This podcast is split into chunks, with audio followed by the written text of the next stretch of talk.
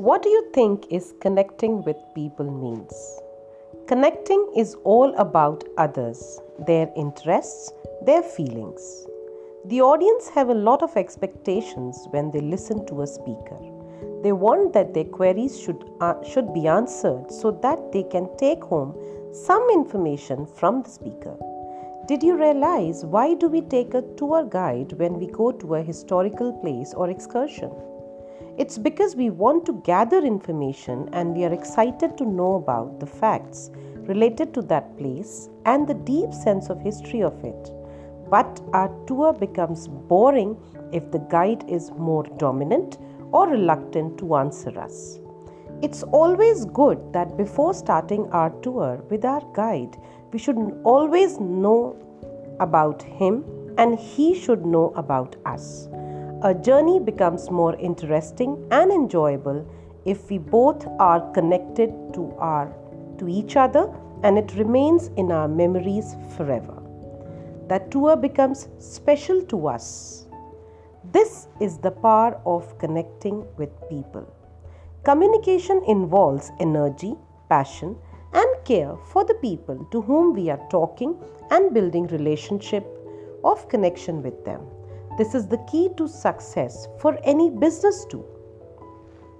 It's easy to make a product in an organization, but it's very difficult to form connection with the people to sell that product.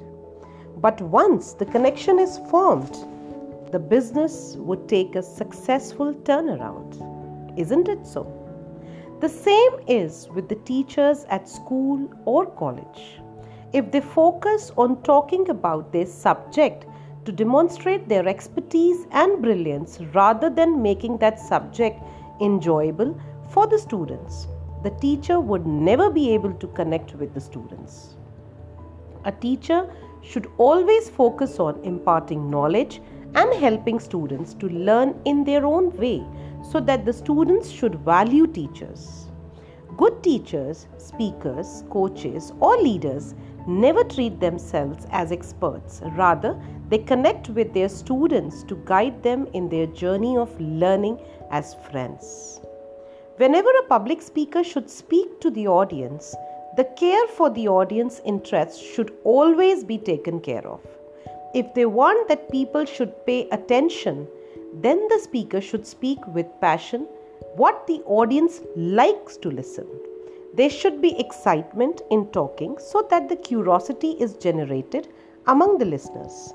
It's actually the demand and supply system. What's the demand of the audience? The speaker should supply that in order to make the connection strong and forever. Thank you.